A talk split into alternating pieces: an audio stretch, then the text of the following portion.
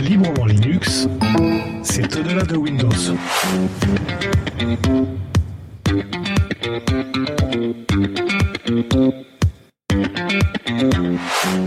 Et merci d'être fidèle au podcast. Et oui, c'est un nouveau numéro de Librement Linux. On est de retour, ça y est. D'ailleurs, Librement Linux, c'est quoi? C'est le seul podcast qui aborde les solutions open source, Linux, l'informatique, le digital, au travers de news, de billets et d'échanges en français dans le texte, s'il vous plaît. Vous pouvez nous écouter sur le site mancast.fr et également sur la chaîne YouTube de Steve 513 V3. Je m'appelle Cédric et aujourd'hui, je suis accompagné de la team, euh, bah, de la team Librement Linux et notamment le Tux Qui s'occupe du site Numitopia Hello Salut Appelez, appelez, oh là, appelez-le Monsieur Linux. Hello, comment vas-tu? Très bien. Bonjour à tous.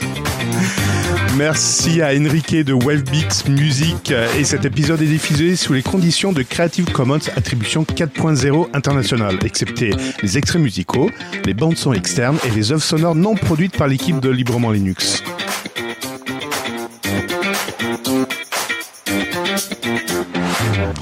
Et venez discuter sur notre salon Matrix Librement Linux podcast.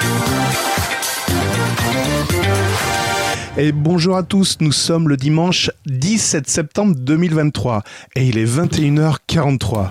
2023, 43, on ne l'a pas fait exprès, mais ça rime, c'est génial. Merci de nous écouter, merci, ça y est, c'est la rentrée, et oui, on fait notre rentrée un dimanche, tout va bien, on fait pas comme les autres. Ah, non, c'est pas ça qu'il fallait dire. Oui, on est un peu en retard. Désolé, mais c'était pour vous présenter, j'ai envie de dire, le meilleur des podcasts de Librement Linux. Donc, bonne écoute à tous. Librement Linux, l'édito de l'ami Linux. Mesdames et messieurs, l'horreur continue. Librement Linux revient pour une deuxième saison. Bienvenue à bord. Ladies and gentlemen, where is Brian? Brian is in the kitchen. Les consignes de sécurité vont vous être présentées. Nous vous remercions pour tous vos commentaires. If you don't understand anything, you can sleep. Les systèmes d'exploitation Windows doivent être impérativement éteints ou placés en mode dual boot durant toute la durée du vol. L'usage des appareils portatifs Murena et Pinfind sont autorisés en dehors des phases de billets d'humeur et du courrier des lecteurs. En cas de perturbation, veuillez chiffrer votre clé de sécurité. Les protections auditives ne vous seront pas fournies si un utilisateur Windows est assis à côté de vous, aidez-le à ajuster ses bouchons d'oreille ou baillonnez-le. Traduction s'il vous plaît. Yes, yes. Please translate. Un gilet de sauvetage est situé en téléchargement sur le forum Matrix. The life jacket is just a JPEG image. The flight will crash and you will die. Ce vol est non fumeur. Toute utilisation de GPU Nvidia est interdit porter atteinte au fonctionnement des détecteurs de fumée est passible d'un dysfonctionnement de votre ordinateur. So Nvidia fuck you. Un billet de sécurité vous sera servi durant ce podcast. Nous vous demandons de l'écouter attentivement. Avant le décollage, le pilote et toute son équipe, qui se demandent pourquoi vous êtes revenu, vous remercie pour votre courage. Nous vous souhaitons une horrible saison 2. Can still leave. It's not too late yet. Merci pour ce billet, l'ami Linux. C'est qui cette jeune fille? C'est on dirait une hôtesse de l'air. C'est Natacha? Non, non, c'est Sonia, je crois, on a dit, c'est ça? Ouais, je crois que c'est Sonia. Ouais. C'est Sonia. Bon, tu la réinvites quand tu veux. Hein. ouais, ça marche. pour faire les traductions. Merci pour ce billet. On va tout de suite, euh, on va tout de suite enchaîner sur euh, les actualités. Librement Linux, les brèves. Et que nous proposes-tu le Tux masqué? Eh bien aujourd'hui, euh, aujourd'hui cette semaine, figurez-vous que un, acteur qui a permis aux jeux vidéo de se répandre facilement sous Linux fête ses 20 ans. Euh, je parle de Steam. Ouh, Et Bonne fête Joyeux anniversaire Bon anniversaire, 20 ans. Donc euh, Steam a été lancé le 12 septembre 2003. Et à l'occasion de cet euh, anniversaire, ils ont sorti un, un portail euh, qui permet d'avoir une rétrospective des jeux qu'on, depuis le démarrage de Steam, euh, ont été vendus par la plateforme, des meilleurs jeux, et vous avez accès à des promotions aussi avec cette page. Le lien est fourni dans le descriptif de le- du podcast. T'es abonné à Steam d'ailleurs? Moi j'ai un compte Steam, oui, mais bon, je n'ai pas grand chose dessus. D'accord. Ok, très bien. Et comme j'ai un compte Epic, euh, comme j'ai un compte GOG, comme j'ai un compte, j'ai un compte à peu près sur toutes les plateformes, mais je ne prends que les jeux gratuits, donc euh, ça limite. oui, ça limite certaines choses. Très bien.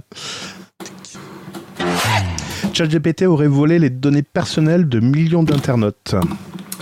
Oui, en effet, euh, deux chercheurs en informatique ont pointé du doigt le fait que ChatGPT aurait basé une grande partie de son entraînement sur des données collectées sur le web, mais pas n'importe quelles données, puisqu'en fait ces données les données visées auraient été celles de, des utilisateurs, de centaines de millions d'utilisateurs, d'internautes.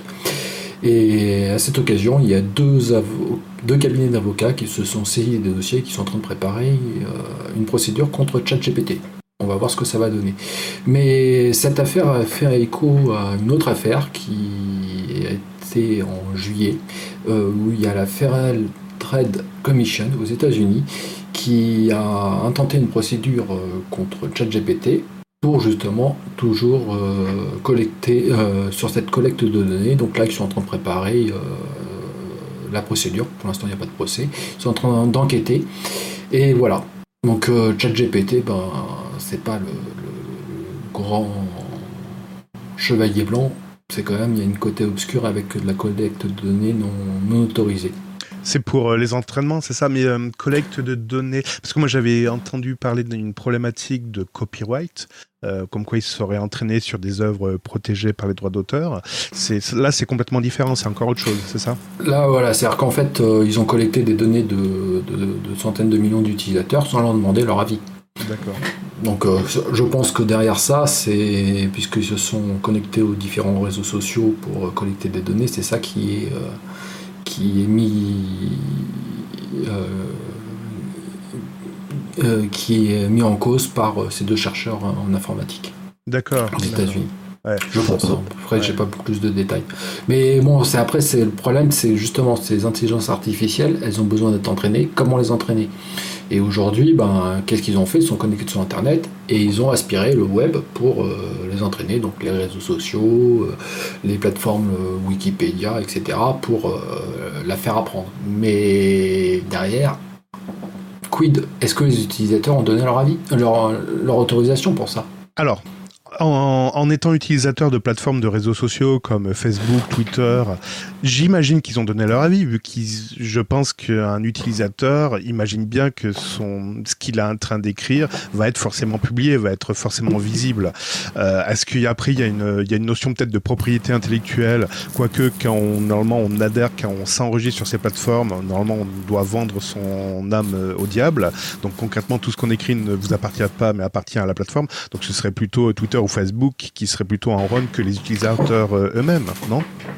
Non, mais il y a euh, les utilisateurs. Les utilisateurs, ce sont les victimes. Euh, moi, ce que je trouve critiquable, c'est qu'en fait, pour apprendre à faire des à reconnaître des photos, on va lui donner plein de photos à analyser. Dans ces photos-là, est-ce que est-ce qu'il n'y a que des photos libres de droit ou est-ce qu'il y a aussi des photos privées qui ont été collectées sur les réseaux sociaux et qui auraient permis à des intelligences artificielles au dehors de ChatGPT. Hein, je parle pas forcément de mmh, ChatGPT. Mmh, mmh. Alors, je suis pas tout à fait d'accord avec toi le mot privé, photo privée, parce que si elles sont privées, elles sont pas accessibles. Si, là elles étaient accessibles, c'est qu'elles sont plus privées, tout compte fait. Oui, mais sur euh, les réseaux sociaux, tu peux publier des photos uniquement à ton cercle d'amis. D'accord, oui, si c'est en effet ton cercle d'amis, là je suis d'accord avec toi, c'est un cercle privé, donc, normalement ça doit pas être euh, public, on est d'accord. Donc, est-ce qu'ils ont eu accès à ça, par exemple? Voilà. Euh, mais en tout cas, ça pose plein de problèmes. Alors, à côté de ça, je ne sais pas si vous avez entendu, cette semaine, il y a une entreprise en France qui va licencier euh, plus de 200 personnes. Oui, alors, oui. ça, c'est vraiment de la foutage, enfin, du foutage de gueule. Je pense que celui qui a décidé de faire virer ces 280 employés, il sait pas ce que c'est de ChatGPT. Il a simplement vu que ChatGPT faisait des belles phrases et ça l'a convaincu de virer 280 personnes. Mais on le dit toujours et. Euh... Mais je suis pas sûr que ce soit ChatGPT GPT. Hein. En plus, d'accord, ok. Mais quand bien même. Ils, remplacent, euh, quoi, ils remplacent euh, plus de 200 personnes par une intelligence artificielle. Ils n'ont pas précisé laquelle. D'accord. Quand bien même, ce que, fait, ce que fait l'IA ou l'AI, euh, l'IA doit être toujours contrôlée par un humain parce que le résultat, il peut, y avoir des hallucinations, ben, soit visuelles, textuelles, etc. Donc, c'est-à-dire l'intelligence artificielle va va, va créer des choses de toutes pièces, donc il faut toujours que ce soit vérifié. Donc je pense que les acteurs qui veulent remplacer l'humain par les IA, c'est un très, un très mauvais plan et un très mauvais signal derrière. Et je pense qu'ils vont générer de la merde et la qualité va forcément, euh, va forcément décroître dans ce qu'ils vont proposer. À mon avis. Je sais pas, qu'est-ce que t'en que en penses, euh, Lee? Moi, je vois déjà le massacre que fait les intelligences artificielles dans tout ce qui est traducteur. C'est une vraie catastrophe. Les, traducteurs, ils interprètent en fait euh, ce que tu veux dire et ils vont rajouter des mots au milieu. Euh, alors, moi qui ne comprends pas du tout l'anglais, je vois très bien quand j'écris euh, une petite phrase de, allez, cinq mots, quand ça se transforme en deux lignes, j'ai compris tout de suite qu'il y a un problème. Donc quand je retraduis dans l'autre sens, ça n'a plus rien à voir avec ce que je disais mais vraiment, ça te change le sujet ou alors ça te change tout à fait le sens euh, que tu veux dire. Je me suis retrouvé même avec des choses très courtes hein, où euh, il te rajoute des négations. Tu sais pas pourquoi. Euh, tu dis ben merci beaucoup pour l'information parce que j'ai posé une question à, un développeur. ou Putain l'enfoiré. ça gueule ton machin. Désolé. Ah putain. Je t'ai tué les oreilles. Ouais, ouais, tu m'as tué les oreilles. Euh, ben ouais, enfin bref, euh, et euh, il te change le. Merci de cette intervention, Cédric, que tu nous as tué Ellie. c'est ça, j'ai tué Ellie avec, avec son anglais. non, mais il faut que t'arrêtes ça. À chaque fois, tu me le fais, tu me balances un son comme ça quand je parle, et à chaque fois, ça, me, ça me casse, ça me casse le truc. oui, donc en fait, il m'a déjà changé. ChatGPT m'a déjà changé. Enfin, l'intelligence artificielle qui est mise dans les traducteurs m'a déjà changé un je vous remercie par je ne vous remercie pas. Ah bon? Et, et, quand, tu, quand tu mets ça, euh, que tu n'as pas retraduit avant, parce que tu te dis c'est bon, il y a trois mots, et que tu, tu as trois mots à la place, et, ben, et tu les mets, tu les postes, le temps que tu, tu vois dans le truc ce que tu as mis, parce que tu n'as pas fait attention, euh, le temps de l'enlever, t'espères, là tu es, en train, es en sueur, en train de te dire j'espère que le mec, il n'a pas eu le temps de lire le, le, le message voilà, c'est euh, non non, mais j'ai déjà vu, j'ai vu des trucs catastrophiques ou alors des, des mots, il te change euh, et puis il te rajoute des fois des choses, je sais pas, il, imagine, il interprète. Tu vois bien qu'il a pris un morceau de texte quelque part et qu'il te l'a rajouté dans ta phrase. Et euh, tous les traducteurs sont comme ça maintenant, et ça devient catastrophique, catastrophique. J'ai trouvé un traducteur qui te fait du mot à mot, mais il est très limité. Donc, faut prendre des mots très simples. Voilà. Donc euh, vraiment l'intelligence artificielle, moi pour moi, euh, ça fait ça fait un bout de temps que je me dis que c'est catastrophique. Le problème c'est c'est pas que ça existe. Le problème c'est que tout le monde l'utilise et pour le moment c'est pas au point. Donc en fait maintenant tu as des services de mauvaise qualité partout. Au niveau des traductions, il n'y a plus de bonnes traductions. Il n'y a plus de bonnes traductions. Il n'y a plus un, un traducteur qui vaut le coup. Voilà. C'est une catastrophe. Ouais, et puis bientôt ça va débarquer en France. Euh, d'accord, C'est, surprenant ce que tu dis. Euh, changer carrément le sens de la phrase, c'est ouais, c'est très sûr. je m'en sers et j'ai pas j'ai pas remarqué ça, mais bon après t'as as, as, eu cette expérience donc euh, je, je le remets pas, pas eu ça toi? Non non non. Euh, je dis pas que je me débrouille très bien en anglais, mais euh, je, quand il traduit, je relis parce que justement pour éviter d'envoyer des conneries quand même. Et euh, en effet, ce qui me met en anglais me paraît correct. voilà. En tout cas, les mots qu'il a employés me paraissent corrects. Après la construction, je suis pas assez calé pour voir la construction, mais ce qui. Alors moi, je, je sais pas ce que vous utilisez comme traducteur, mais moi, j'ai pareil pareil que toi, moi, que j'utilise euh, principalement DeepL. Mm. Et euh, la traduction qu'il me fait, elle est assez fiable euh, jusqu'à présent. Et je comprends suffisamment l'anglais pour le relire. Oui, c'est ça. C'est parce que j'ai la flamme des fois de, travailler. Mais jusqu'à présent, il m'a pas fait de contresens, il m'a pas mis d'autres mots à la place, d'autres idées à la place de ce que je voulais dire puis bon, après, c'est. Moi, je le prends plutôt comme une aide, plutôt que comme quelque chose qui fait le travail, quoi. Ouais. alors que moi, je me repose totalement dessus, quoi. Donc, euh, mais c'est vrai que plus un texte est long, plus il est faux. quand euh, quand j'ai des problèmes, en général, c'est souvent sur des. Vraiment sur des textes. D'accord. Quand je veux écrire, euh, quand je veux expliquer quelque chose. voilà. Bon, on est parti très loin euh, des données personnelles, mais en tout cas, ça reste toujours du chat GPT. Bon, pourquoi pas. On va enchaîner si vous voulez bien et on va parler d'iPhone. Et oui, ça y est, l'iPhone. On va parler duquel iPhone d'ailleurs? Du 12 Non, non, non, ça c'est de la rigolade. On va parler de l'iPhone 15. Tu veux bien nous en parler, s'il te plaît euh, Le Tux masqué? Et oui, bah en fait, euh, le sujet n'est pas forcément l'iPhone, parce qu'on en a un peu rien à faire d'iPhone, euh, surtout tous les trois, je crois. mais c'est surtout que enfin l'Europe a gagné un, un, long combat contre Apple, qui, il faut savoir que la législation européenne impose à tous les fabricants d'équipements informatiques, euh, multimédia, je sais pas, mais en tout cas informatique, euh, euh, tablette, smartphone, PC portable, etc., d'utiliser aujourd'hui pour les alimentations une prise USB-C.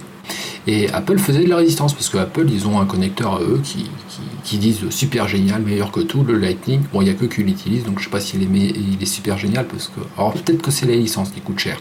Mais enfin, quoi, il forçait pour garder le Lightning en disant que c'était ce connecteur était euh, bien meilleur que l'USB-C et tout ça. Et donc ils avaient engagé un bras de fer. Et puis ben là, finalement, euh, l'Europe a gagné. Et donc l'iPhone 15 présentera un connecteur USB-C et non pas Lightning comme les versions précédentes. C'est plutôt, c'est plutôt bien ça pour. Euh, c'est une super nouvelle. bon, c'est pas pour autant que vous allez vous acheter un iPhone, j'espère. Ah, ah j'hésite, là, ah, j'hésite, j'hésite. Alors, moi, pour bah. vérifier l'information, ce que je propose aux auditeurs, c'est qu'ils nous cotisent assez suffisamment pour qu'on puisse acheter un iPhone 15 chacun pour qu'on puisse vérifier cette info. je pense qu'on est des journalistes de, de, bonne qualité, donc il faut qu'on puisse vérifier cette info. Non, qui se casse pas la tête pour moi, franchement. Franchement, non, il n'y a pas besoin. Mais euh... non, franchement, j'aurais ça, je l'allumerais même pas. Mais euh, par contre, je suis ah bah non, parce que ça me demanderait une carte bleue. oui, de toute façon. Euh, non, puis pour avoir un téléphone, alors je sais pas si au niveau de l'autonomie ils se sont améliorés, mais bon, euh, les gens qui ont un iPhone, ils se battent avec le chargeur sur eux, quoi. Hein. Tu pars pas avec juste le téléphone, quoi. Hein. Ouais, mais tu te balades avec un Samsung, c'est pareil. Hein. Euh, je sais pas si. Ouais, écoute, peut-être, hein, mais euh, en tout cas. c'est parce qu'il y en a moins. Il y a, tout le monde a des iPhones autour de toi et peu de personnes ont des Samsung. C'est pour ça. mais. Ce que j'ai vu un Samsung à un moment donné, le Samsung il durait une journée comme un iPhone euh, et à la fin de la journée, et encore pas forcément à la fin de la journée. Oui, là, à 19h. euh, T'es obligé de le connecter euh, au secteur pour le recharger. Ouais, ouais, bon. Ce que j'ai vu récemment, c'est que les iPhones n'ont pas de meilleure, en tout cas le 15 n'a pas meilleure capacité au niveau batterie, c'est ce que j'ai lu évidemment. Euh, mais vous avez vu en parallèle, l'Europe a également taclé Apple le jour où ils ont fait leur conférence pour la sortie de l'iPhone 15. Euh, L'Europe a, a, taclé, non, je crois que c'est même la France, pardon, c'est la France qui a interdit euh, la vente des iPhone 12 parce que après une mise à jour, ils se sont rendus compte que l'iPhone 12 euh, émettait euh, émettait des ondes plus fortes que que que le standard, que le, enfin, la limite autorisée.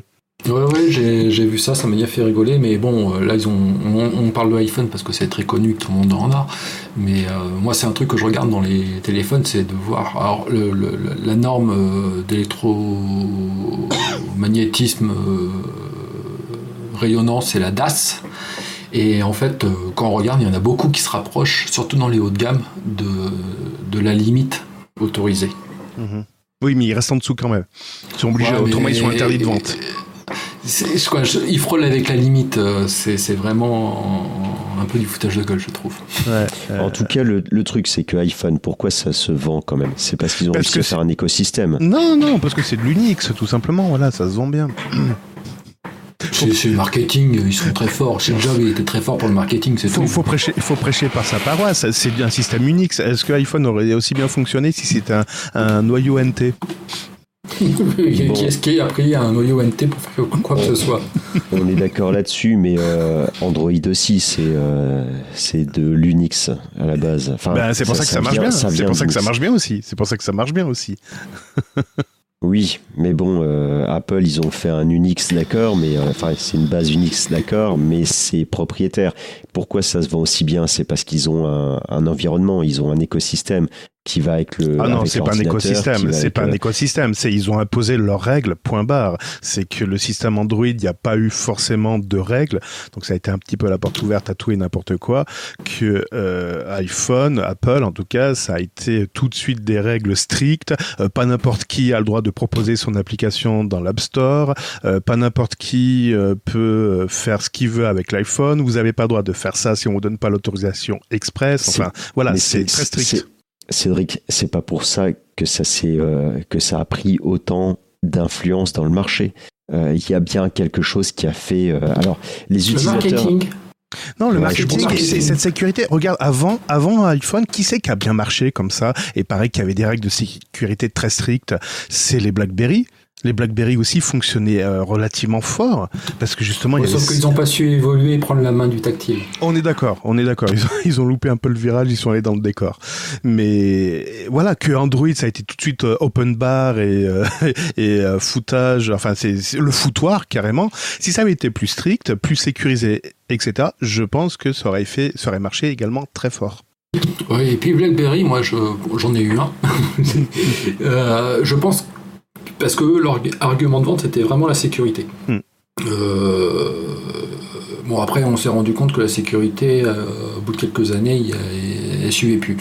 Euh, au moment où les, les- les smartphones, que ce soit iPhone ou Android, ont débarqué, eux, ils ont, je sais pas ce qu'ils ont fait, BlackBerry, ils ont, ils sont complètement ratés. Et voilà, mais eux, leur argument de vente, c'était ça. Mais iPhone, leur argument de vente, il n'y a pas au démarrage, parce que c'est surtout le grand public que ça a touché, c'était surtout le côté euh, accès à la pop, quoi. C'était ça qui était mis en avant. C'était, euh, on a des super euh, ordinateurs, les Mac. alors c'est un peu haut de gamme, c'est un peu cher et tout ça, mais c'est des super machines. Et puis tous les possesseurs de, Mac, ils ne juraient que par, ils ne jurent que par Mac. Quand ils ont débarqué l'iPhone, bah, tout le monde s'est dit Ah ouais, super, génial, un truc qui coûte un peu moins cher qu'un PC Apple, et qui en plus fait téléphone. On va se l'arracher. Et Hmm. après, euh, le, le, mar- le merchandising a fait son bouche à oreille. hein. Oui, ce qu'ils ont pu faire, c'est offrir un produit euh, euh, qui, est, qui avait de la cohérence. Hein. Ils ont, en fait, ils ont, associé, ils ont associé un téléphone, ils ont associé un baladeur audio, parce qu'à la base, je vous rappelle, il y avait l'iPod qui était euh, vendu seul. Donc, ils ont réussi à associer les deux, plus, euh, je sais plus ce qu'ils avaient euh, mis en avant. Ah, Si, le- la, la fonction Internet. Donc, ils ont associé, ces trois-là et ils ont proposé l'iPhone. D'ailleurs, si vous vous souvenez bien, tout au début, l'iPhone, les applications étaient préinstallées et on pouvait pas, il n'y avait pas de magasin d'a- d'applications. C'était impossible d'installer d'autres d'autres applications. Donc on était cantonné à ça. Mais ils ont réussi à fusionner ces trois euh, ces trois euh, fonctions, enfin ces trois appareils qu'on avait dans, dans nos poches en un seul appareil. L'interface en effet a fait sa magie. hein. Ils ont réussi à faire un design épuré, simple à utiliser, euh, sans avoir besoin de stylet, parce qu'à l'époque en face il y avait que Windows Phone et encore c'était un Windows CE, donc c'était du Windows qui, qui rentrait au forceps dans un écran tactile de, de 5 pouces, Euh, donc il fallait un stylet pour euh, cliquer sur le menu démarrer. Eux, ils ont Et euh, pré- aussi- une autre interface. Souvenez-vous aussi des écrans tactiles euh, proposés par les concurrents de, de l'iPhone. C'était un peu de la merde à l'époque. hein. Oui. iPhone a révolutionné son truc avec un tactile qui était agréable, qui C'est ça, qui répondait. bien, et- oui, le clavier était sur le tactile, voilà, euh, parce que ça, il y avait du répondant. En effet, ils ont, ils ont su euh, réévaluer certaines choses, ils ont su pousser certaines limites. Alors, il y a d'autres limites où euh, ils se sont complètement plantés, hein, parce que je sais pas si vous vous souvenez également, leur discours c'était de dire non, non, mais l'écran 5 pouces, on, y, on fera jamais plus grand. De toute façon, vous avez pas besoin de plus grand. Bon, ok. C'est comme Euh, le capteur photo. Hein. Le capteur photo, à un moment, ils se sont can- cantonnés à 12 mégapixels. Ils ont jamais voulu aller plus loin parce que c'était juste, euh, c'était n'importe quoi d'aller plus loin. Oui, ben aujourd'hui, il est de 48 mégas chez iPhone. Ok, très bien. Moi, j'ai une petite anecdote aussi. J'ai travaillé il y a pas très longtemps euh, dans, dans une entreprise. Il y a, c'était il y a trois ans à peu près, et euh, j'ai eu un téléphone de l'entreprise. Et c'était un, c'était un téléphone encore avec euh, le système de Windows, le, le Windows Phone. Le dernier, là, ok, euh, c'était un menu euh, Ah, ligne je- par je- ligne. Non? Je pourrais pas te dire si c'était le dernier ou le premier. Le téléphone était très très vieux. Euh, le téléphone avait plus de 10 ans, mais mais voilà, c'était il l'avait encore. Fallait le recharger tout le temps. La batterie était très usée depuis le temps. Mais Alors, euh, je me suis aperçu quand même qu'il y avait, euh, il y a encore des gens qui te disent du bien de ce téléphone-là sur Internet, qui disent oui, c'est dommage, machin, ceci, cela. Moi, je l'ai eu dans les mains. Je l'ai eu pendant euh, une semaine complète, jour et nuit, et je te garantis que ce téléphone, c'est une horreur. Tu, as du mal à trouver où est-ce que tu as ton répertoire, comment téléphoner, comment envoyer un SMS c'est c'est une catastrophe, mais vraiment une catastrophe. Alors est-ce que à l'époque quand c'est sorti, c'était pas trop mal? Euh, En tout cas, je suis vraiment surpris qu'il y ait des gens qui te disent c'est dommage que ça n'ait pas euh, ça n'ait pas fonctionné. Bon, bien sûr, moi je suis très heureux que ça n'ait pas fonctionné. Euh, ça fait au moins euh, un, un domaine où Windows, euh, enfin où Microsoft ne s'est pas imposé y par la eu- force. Il y en a eu un autre, hein, parce que Oui. souviens-toi de Zune. Oh, bon, oh, je, parlais, je parlais des équipements, mais euh, vous vous souvenez de, des, des Zune? Zune? Oui, oui, le concurrent de l'iPod. Ouais, ouais. Je- tout le monde en avait, hein, alors ça s'est arraché. hein. Jamais entendu parler. Jamais entendu parler. C'est quoi ce truc-là? Zune? Zune, ouais, pour, Ouais. faire, pour faire concurrence à iTunes, voilà. Bah non, c'était à l'iPod surtout. euh, Oui. C'était un, un, équiva- un, un concurrent de l'iPod qu'ils ont lancé après l'iPod parce que l'iPod était, euh, c'était le truc que tout, tout le monde avait. Et euh, Microsoft a voulu euh, sortir son Walkman. En plus, il avait une tête de Walkman, le truc. Euh, bon, ça, c'est, bien viandé. Après, ils ont racheté, je sais pas si vous vous souvenez, ils ont racheté Nokia pour faire des, des téléphones tactiles euh, Oui. concurrents de, Oui. de l'iPhone. Avec le Windows Phone, justement. Ah, c'est Microsoft qui a racheté euh, Nokia. Ouais, ils, ont, ils ont racheté Enfin, la branche, la branche, euh, oui, oui, la branche téléphonie, oui. La branche téléphonie, mais ils l'ont revendu aussi vite, hein, parce que ça a pas, quoi, ils l'ont gardé quelques années, ça n'a pas marché, ça fait un bide, et pof, ils l'ont revendu. Donc, euh, je sais pas qui est ce qui est propriétaire de Nokia maintenant, mais On, peut dire que dans les téléphones, ils ont pas, ils ont pas fait fortune. bah, à part, à part leur OS, leur euh, logiciel et euh, leur euh, Xbox, euh, Ils ont, ils ont loupé plein de choses, ouais, ils ont, ils, ont loupé ils se plein sont de choses. inventés plein de trucs. Ouais. Et puis l'OS, euh, faut dire, c'est parce qu'ils étaient en situation de monopole. Parce que s'ils n'arrivaient pas en situation de monopole, je suis pas sûr que Windows arrière en Ah mais attends, moi l'OS, moi c'est un succès mitigé. Hein. Ok, l'OS fonctionne bien, j'ai envie de dire, dans le milieu desktop, mais dans les milieux serveurs, c'est une catastrophe. C'est en train d'être déserté de partout. C'est tout le monde en train de basculer sur euh, du, du, du Linux. Oh, ça fait longtemps que c'est le cas. Oui, Ouais. oui, mais de plus en plus, ça, c'est en train de s'accélérer. Parce qu'il faut savoir, aujourd'hui, euh, tous, les serve- tous les sites web qu'on consulte euh, tous les jours et tout ça, derrière, c'est un serveur euh, Linux. hein. À 80%. Il y avait, je- j'avais entendu, j'avais vu un reportage, enfin, euh, j'avais vu un article où apparemment euh, les, les derniers serveurs qui étaient sur euh, Windows, c'était, ils étaient en, en France. Voilà. Et apparemment, toute l'Europe quasiment était déjà passée sur des serveurs euh, Linux, et ça, c'était il y a quelques années. Euh, c'était parce qu'il y avait eu une attaque en fait, euh, et il y avait des sites, plein de sites qui avaient été euh, piratés. Et il y avait eu une panne, je sais, il faudrait que je retrouve l'article, mais bon, j'avais entendu ça. Et apparemment, en France, on était les derniers à s'être mis à la page. Mais, Bon. Et ça, ça remonte à il y a 2-3 ans. En tout cas, je suis bien content. Euh, De temps en temps, Apple se plante et je pense que c'était une grosse erreur de garder ce port Lightning. Donc l'Europe a bien fait du taper, de taper du poing sur la table. Et je crois savoir que euh, Apple est en train de se féliciter d'avoir adopté l'USB-C. Il se dit ah ouais, mais il y a quand même des avantages à avoir l'USB-C. Bon ça, Ouais, c'est la légende. euh, euh, oui, ils ont dit bon, on y est passé un peu contraint et forcé, et c'est surtout que euh, ils ont les utilisateurs de iPhone, ils ont perdu des fonctionnalités parce que je crois que dans le Lightning, il faisait passer de l'audio. Oui. Et dans l'USB-C, ben, l'audio n'existera pas. Ah, ils veulent pas gérer l'audio. D'accord. Donc, euh, euh, Ce sera exclusivement Bluetooth alors. Bah, je, je, je sais pas, je pense. euh, Tu penses je sais pas, j'ai pas plus de détails, parce que je, parce que je suis pas utilisateur de. Non, mais on va t'en offrir un. Là, on, on va récolter pas mal de dons. On vous mettra le lien Litchi euh, dans la description. Voilà. Euh, bon, euh, vous prenez pas trop la tête, hein, c'est pas grave si on en a pas. On vous avait dit que ça serait une Ça ne saison horrible. On va parler que d'Apple cette saison. Ouais. Ouais, On parle d'Apple, de, Microsoft et, de et Google. Cédric réclame des sous euh, pour, Ça, c'est bon, des ça. horreurs. Ça, c'est bon, ça. bon, allez, on va passer à la suite. Allez, on va aller manifester cette fois-ci. Ah non, c'est Mozilla qui manifeste, mais il, il appelle à manifestation. Explique-nous tout, s'il te plaît, le Tux masqué. Euh, oui, donc en fait, il faut savoir qu'en France, euh, notre gouvernement n'a rien trouvé de mieux que de vouloir pondre une loi qui va être discutée à l'automne par nos députés, quoi, par l'Assemblée nationale, euh, pour obliger les développeurs de navigateurs web de créer, d'implémenter une fonctionnalité directement dans le navigateur pour bloquer les sites directement depuis le navigateur.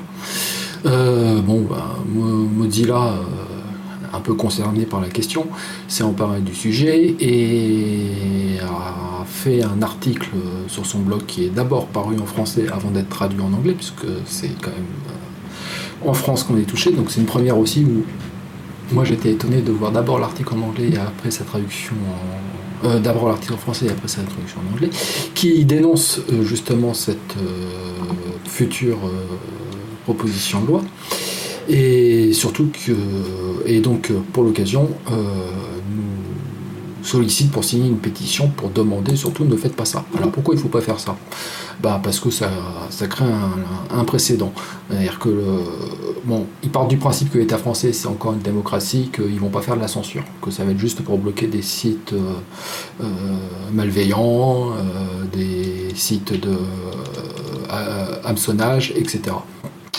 Mais on ne sait jamais, puisque la fonctionnalité sera directement sera disponible dans le navigateur, il pourrait y avoir des États plus totalitaires, je n'en citerai pas, euh, Je sais pas lesquels, je vois pas de quoi tu parles. euh, voilà, euh, qui pourraient dire bon ben on censure une partie de l'internet directement sans avoir à mettre des moyens disproportionnés en place.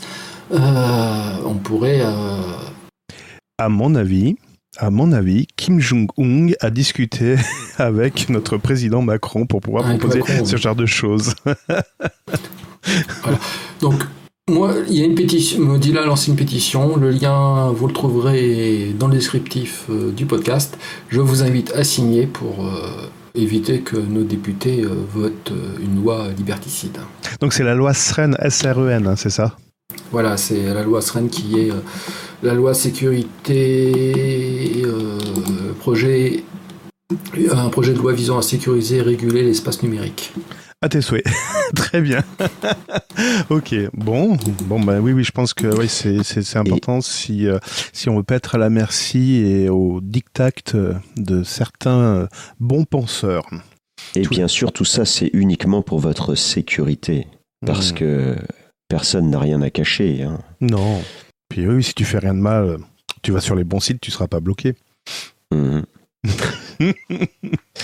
Tout va bien, tout va bien. Oh merde, ils ont, ils, ils ont bloqué le site euh, des, des impôts. Oh, c'est dommage.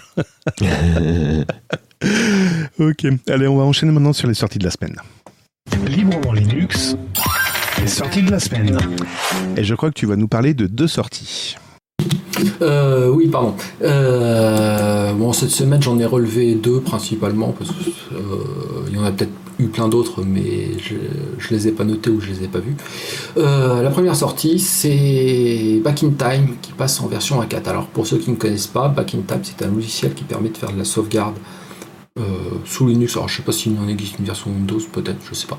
En tout cas, sous Linux, il permet de sauvegarder euh, ce qu'on sait, ce qu'on veut. Euh, ses dossiers, ses documents personnels. Euh, Il y a même une option, je crois, qui permet de faire le système, de faire ses sauvegardes, et puis c'est surtout de les faire de manière euh, automatisée et incrémentale, c'est-à-dire qu'on pourrait euh, programmer pour que toutes les, pour tous les dimanches soirs à 22h, votre, vos documents personnels et vos- votre système soient sauvegardés dans les dossiers, euh, dans un- sur, un, sur un autre support. Sur support, d'accord. C'est celui qui est sur qui installé automatiquement euh, à Linux Mint, c'est ça? Pas du tout.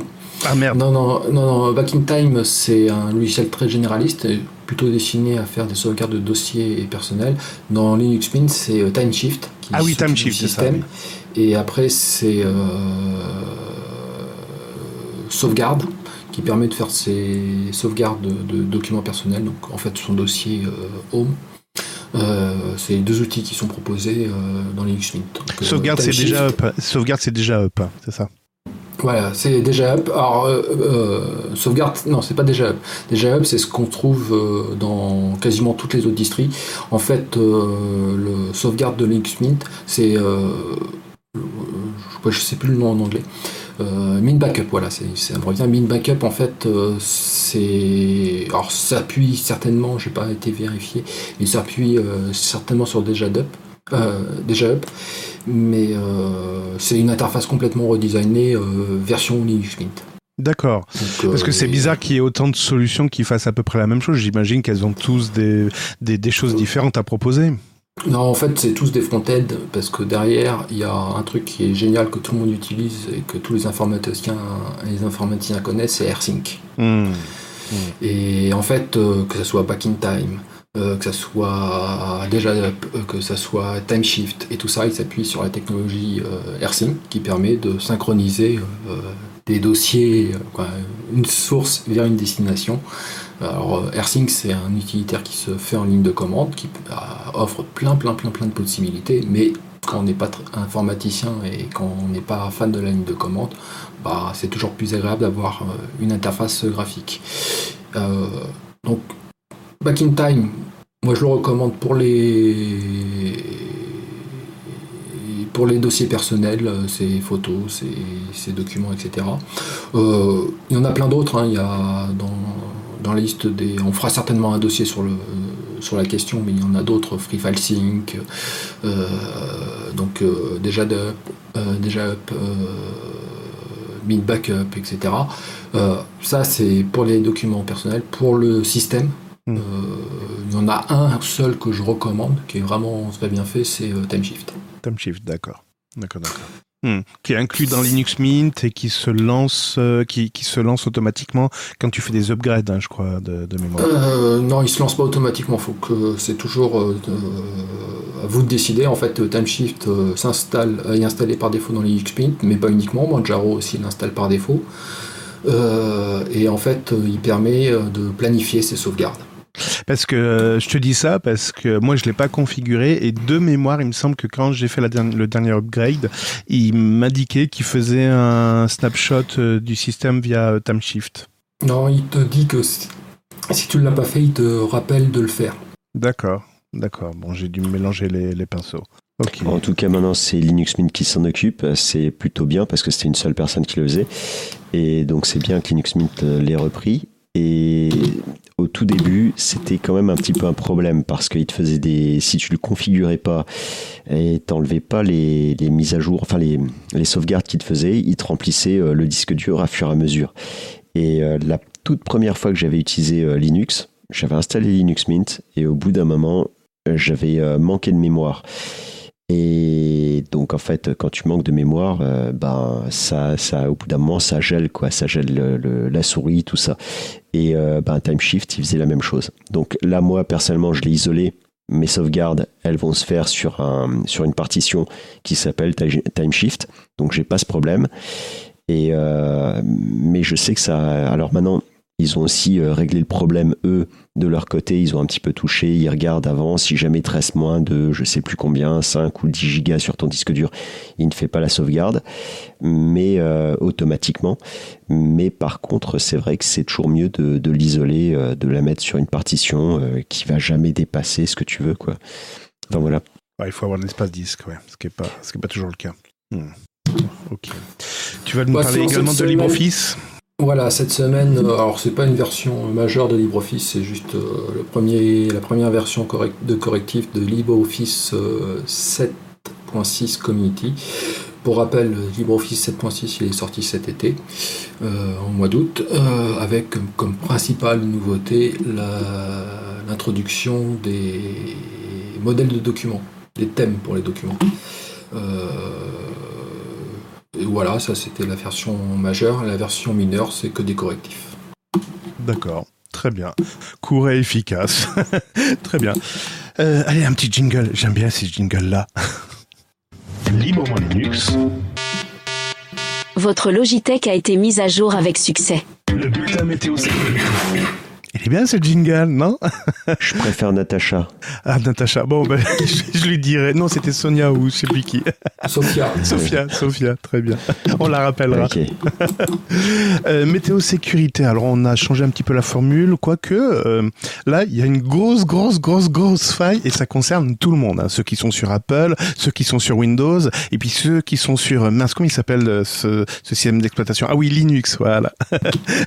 que vous utilisiez non, je fais exprès évidemment, que vous utilisiez Chrome, Firefox, euh, enfin tout ce qui est tout- tous les navigateurs, ce qui vous permet d'aller sur Internet comporte une sacrée faille de sécurité. Et elle concerne quoi? Elle concerne le format de fichier WebP. Le format de fichier, ce sont les images qui sont en WebP. Donc dès qu'il y a une image qui s'affiche, elle peut être en JPG, en PNG, mais elle peut être également en WebP. C'est un format qui a été euh, qui a été poussé là par, par des grands industriels parce qu'il était euh, de meilleure qualité, etc. Ouais, sauf que ben voilà, ça y est, grosse faille de sécurité, zero day. Ça veut dire que cette faille euh, normalement n'est pas connue publiquement, enfin jusqu'à aujourd'hui entre guillemets. en tout cas, pendant qu'elle a été corrigée, n'était pas, elle n'a pas été euh, diffusée publiquement. Il n'y avait pas de correctif disponible, mais quand ils se sont mis à l'annoncer, évidemment que là, tous les navigateurs avaient, avaient le correctif et étaient en train de les pousser sur vos postes si vous étiez en mise à jour automatique. Si vous ne l'êtes pas, notamment si vous êtes sur des versions ESR par exemple, ou si vous êtes sur des versions qui ne sont pas en auto-update, mettez à jour vos navigateurs dans les dernières versions. Donc allez, un petit update sur Firefox, sur Chromium, sur Chrome, etc. etc. Inquiétant, non? Non Écoute, moi, ce, format WebP, quand il est sorti, je l'aimais pas du tout. Parce que, non, mais si, tu, si tu enregistrais euh, une image en WebP, Mhm. si tu voulais, quand tu voulais l'ouvrir, forcément, elle allait t'ouvrir ton navigateur pour s'ouvrir. Et euh, Ah déjà, oui, ça veut dire que les logiciels incorporés à ton, à ton, oui, à ton système ne prenaient pas en charge ce format. Ok. Et- Exactement. Euh, je suis sur Linux Mint, donc euh, bon, maintenant ils le prennent en charge, mais euh, j'aimais pas du tout ce principe, de toute façon, à la base. Donc je sais pas si c'est parce qu'ils l'ont sorti trop vite et ils ont pas laissé le temps aux gens de, de- Non, le, le- le format il n'est pas sorti trop vite, il est sorti il y a des années. C'est un format qui a été euh, développé par les ingénieurs de Google parce qu'ils se sont dit bah faut charger les pages internet beaucoup plus rapidement que ce que et comment faire pour charger les pages plus rapidement bah, c'est de réduire la taille des images. Donc ils ont, ont pensé euh, ce format-là, ils l'ont fait en open source, donc le- tout le monde a accès à, son source. Les librairies qui permettent de décoder le, support WebP sont open source. Et donc, euh, ils ont poussé ça. Après, il y a eu un, premier temps où il fallait que les navigateurs le prennent en charge. Le premier à le prendre en charge ça a été bien entendu euh, Chromium. Et puis après, ben, Firefox y. Et enfin, Safari et Enco. Euh, mais ça, c'est pour interpréter les images, les, les- les- les- les images euh, web. Derrière, il y a aussi les logiciels de euh, retouche d'images, de visualisation d'images et tout ça. Là, il a fallu encore un certain temps avant qu'ils le prennent en charge. Oui, que le format soit adopté, oui. Et formation adaptée. Et dernière étape, le système d'exploitation le prenne en charge. Alors Windows, ils l'ont fait au moment du passage à Windows 10. Euh, macOS, je sais pas. Je sais pas s'ils le prennent en charge d'ailleurs. Je, je me suis jamais très intéressé à la question. Et puis ben Linux, il y avait une librairie euh, WebP qui était accessible euh, sur les dépôts, mais les systèmes d'exploitation et c'est surtout les environnements de bureau ne s'appuyaient pas dessus pour interpréter les images qu'on prévisualise dans l'interface. Et alors pour Ubuntu et donc Linux Mint, cette euh, prise en charge a été faite tout récemment, puisqu'elle a été faite en 2022 avec Ubuntu euh, 22.04. Euh, alors maintenant, Linux Mint a pris un peu d'avance parce qu'il y a deux, nouveaux formats, euh, un propriétaire, quoi, semi-propriétaire, pas totalement open source, et l'autre qui est euh, beaucoup plus ouvert. Il y a le format AIFF, qui est donc euh, le format open source, qui permet d'avoir encore un meilleur taux de compression pour une qualité équivalente que le WebP. Et le- l'autre format qui n'est pas propriétaire, et qui est propriétaire, c'est le JPEG 2000, Hmm, hmm. qui permet d'avoir des taux de compression. Et donc, euh, pourquoi tous les navigateurs sont concernés? Ben, Parce que tout le monde s'appuie sur cette fameuse librairie WebP qui est la même pour tout le monde et donc euh, qui vient à la base des, des labos de Google qui est touché par cette faille.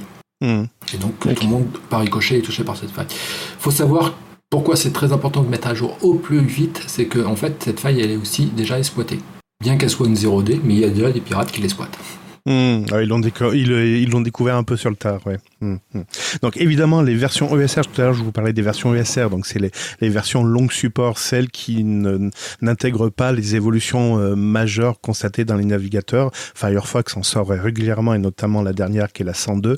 Et évidemment ils vont sortir un patch pour cette version ESR, donc ce sera la Ouais, il, est, 102, il est déjà 15, sorti. 1. hein. Oui, oui. Il, il est déjà sorti. hein. Ils sont tous, euh, quoi, tous, toutes les navigateurs euh, connus euh, et reconnus ont déjà une mise à jour disponible depuis le début de la semaine Hmm. qui corrige de cette faille. Hmm. Donc euh, même si vous êtes euh, sous Debian, puisque sous Debian installe ES Firefox ESR par défaut, euh, la- le correctif vous l'aurez déjà si vous faites les mises à jour régulières de votre OS. Hmm, Très bien. De toute façon, moi, les images que je publie sur Internet, ils sont exclusivement en BMP. C'est de meilleure qualité quand même. Et vu que tout le monde Ouais, a la fibre, ça, ça passe bien. Voilà, sauf qu'il faut savoir, c'est qu'aujourd'hui, si la plupart, quoi, euh, la plupart des sites web proposent des images en WebP pour une bonne et simple raison, c'est qu'ils s'appuient sur euh, Cloudflare comme euh, CDN et Proxy, et que Cloudflare fait du Ah, recompresse tout en WebP. fait- fait- propose justement dans ses algorithmes d'accélération la conversion en WebP. D'accord. Donc ça te demande pas en fait. Ça te demande pas Donc en fait, avis. ça ne demande pas ton avis, c'est tout ce qui est image, peu importe que ce soit du BMP, du PNG, du GIF, ah, non le GIF il n'est pas concerné, euh, du JPEG, etc., c'est automatiquement euh, transformé en WebP pour avoir un affichage plus rapide. Donc c'est la faute de Cloudflare si on est infecté aujourd'hui en fait, c'est ça? Bon, pas que Cloudflare, parce que y a, Cloudflare fait ça euh, gratuitement, parce qu'il y a plein de services qui proposent. euh, Il n'y a pas de service Non, gratuit. Il n'y a pas de service gratuit. C'est- quoi, gratuitement, euh, oui, ouais, on s'entend. Euh, mais en gros, vous n'avez pas donné votre carte bleue, euh, votre numéro de carte bleue pour accéder à ces services-là. Mais non, c'est de la faute à Google. C'est la faute à Google et ses outils pour euh, euh, le page euh, speed, Mhm. qui donne une note de rapidité de chargement de votre passe et qui permet d'avoir un plus l'image, plus la page s'affiche rapidement meilleure sa position dans l'index Google quand vous faites une recherche, elle sera. Euh, et donc c'est à cause d'eux que le WebP se, se répand en- comme une traînée de poudre. Donc il vaut mieux afficher des pages Minitel. Au moins ça, ça peut s'afficher instantanément. Oui, euh, on fait du mode texte hein, comme on revient euh, Bah, dans ça. années- fin des années 90 où euh, vous Écoute. pouvez naviguer sur Internet dans un terminal. Écoute, l'information, c'est aussi le texte. Hein. C'est pas que de la vidéo et des images, tout compte fait. Donc pourquoi pas, j'ai envie de dire. bon allez, on va basculer maintenant sur les dossiers. Librement Linux, les dossiers. Alors, je n'ai pas refait le jingle, je suis désolé, c'est le dossier. On va parler, on va faire le zoom sur quelque chose qui nous a plu ou quelque chose qui est super important. Et là, je pense que c'était important de, de parler de ça parce que quand je vous parle d'images, de retouches, de faire Enfin, il y en a qui sont en souffrance parce qu'ils pensent tout de suite à, à Gimp, hein, l'ami Linux?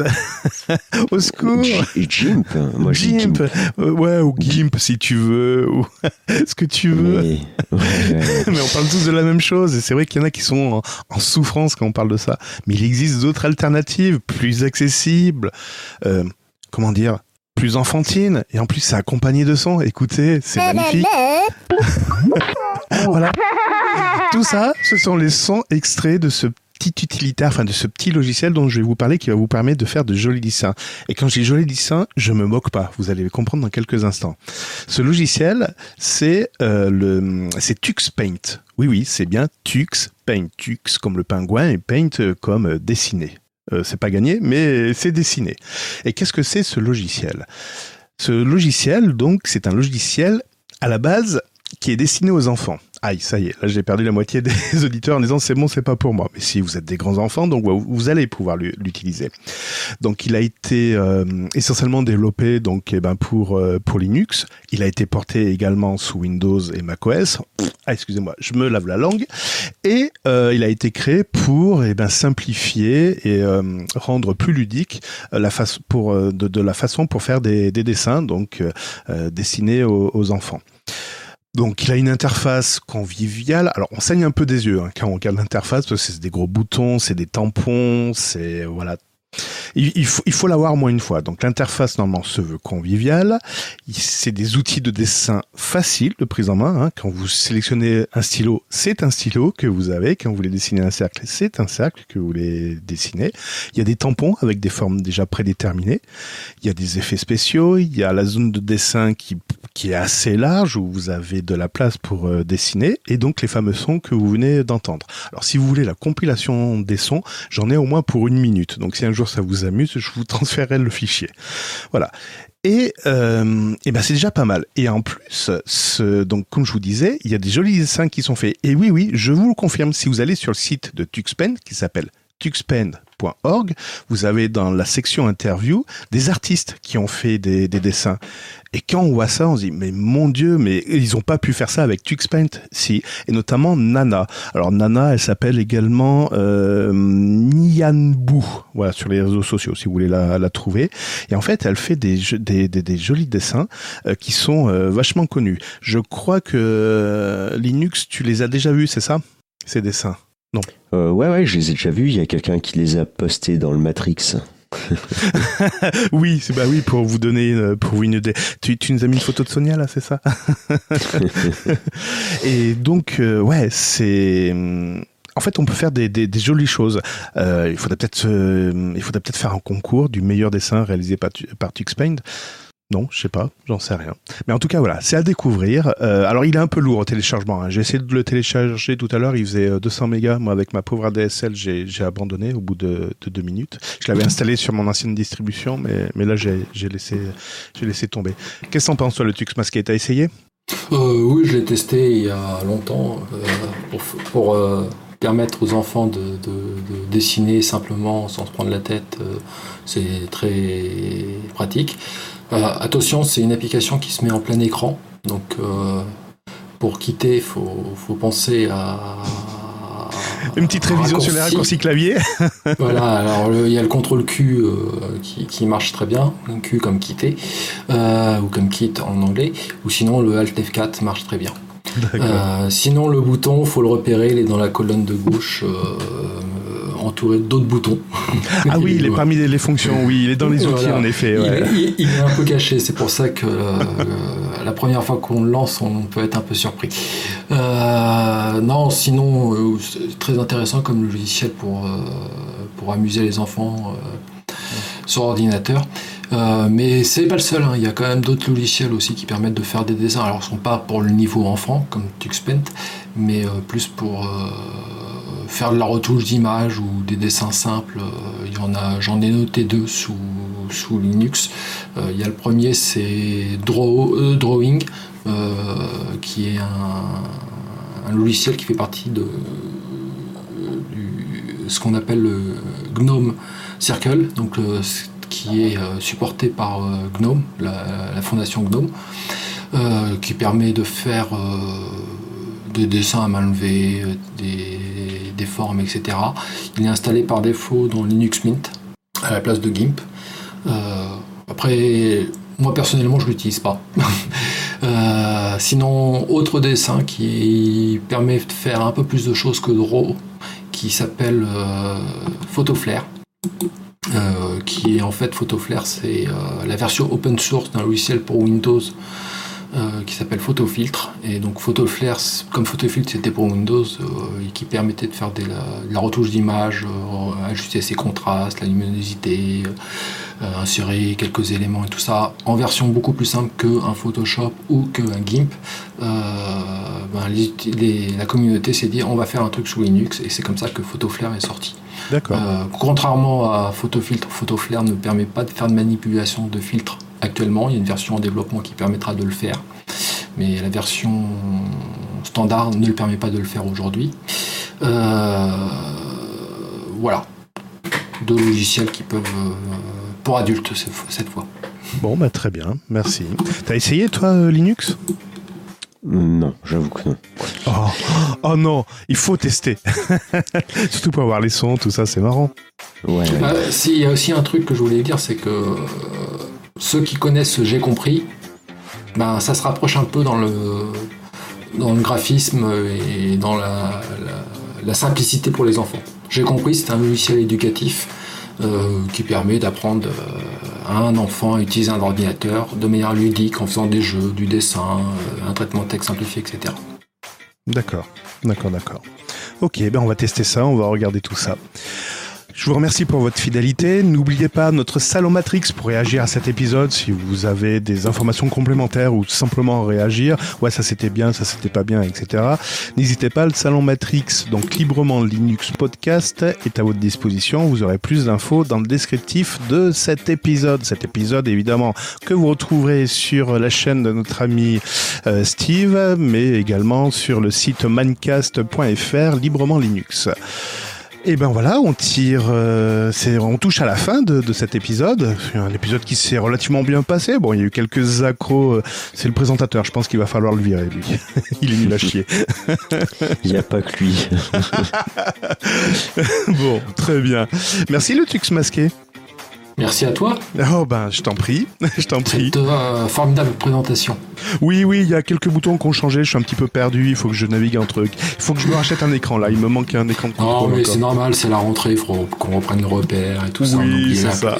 on a oublié la, tâche- la- la place des touches sur le clavier. euh. C'est un peu ça, c'est ça, on sait plus où est le conducteur, dans quelle page, enfin bon, bref. Très bien. Je voulais merci- euh, remercier, oui, c'est plus, c'est plus français. Euh, je voulais remercier les solutions euh, naturalreaders.com, c'est le site qui m'a permis de générer la voix de Sonia. Euh, OpenAI, oui, oui, parce qu'il a généré deux, trois trucs là, donc euh, merci à lui. Merci également à Enrique de Webbeats euh, Music pour les jingles, la musique, tout ça. Cet épisode a été diffusé sous les conditions Creative Commons attribution 4, c'est important de le dire. Ben, la team euh, librement Linux, hein, vous souhaite une agréable semaine. Je vous remercie, puis je vous donne, on vous donne rendez-vous au prochain numéro. Bye bye. Au revoir, à bientôt. We'll be right back.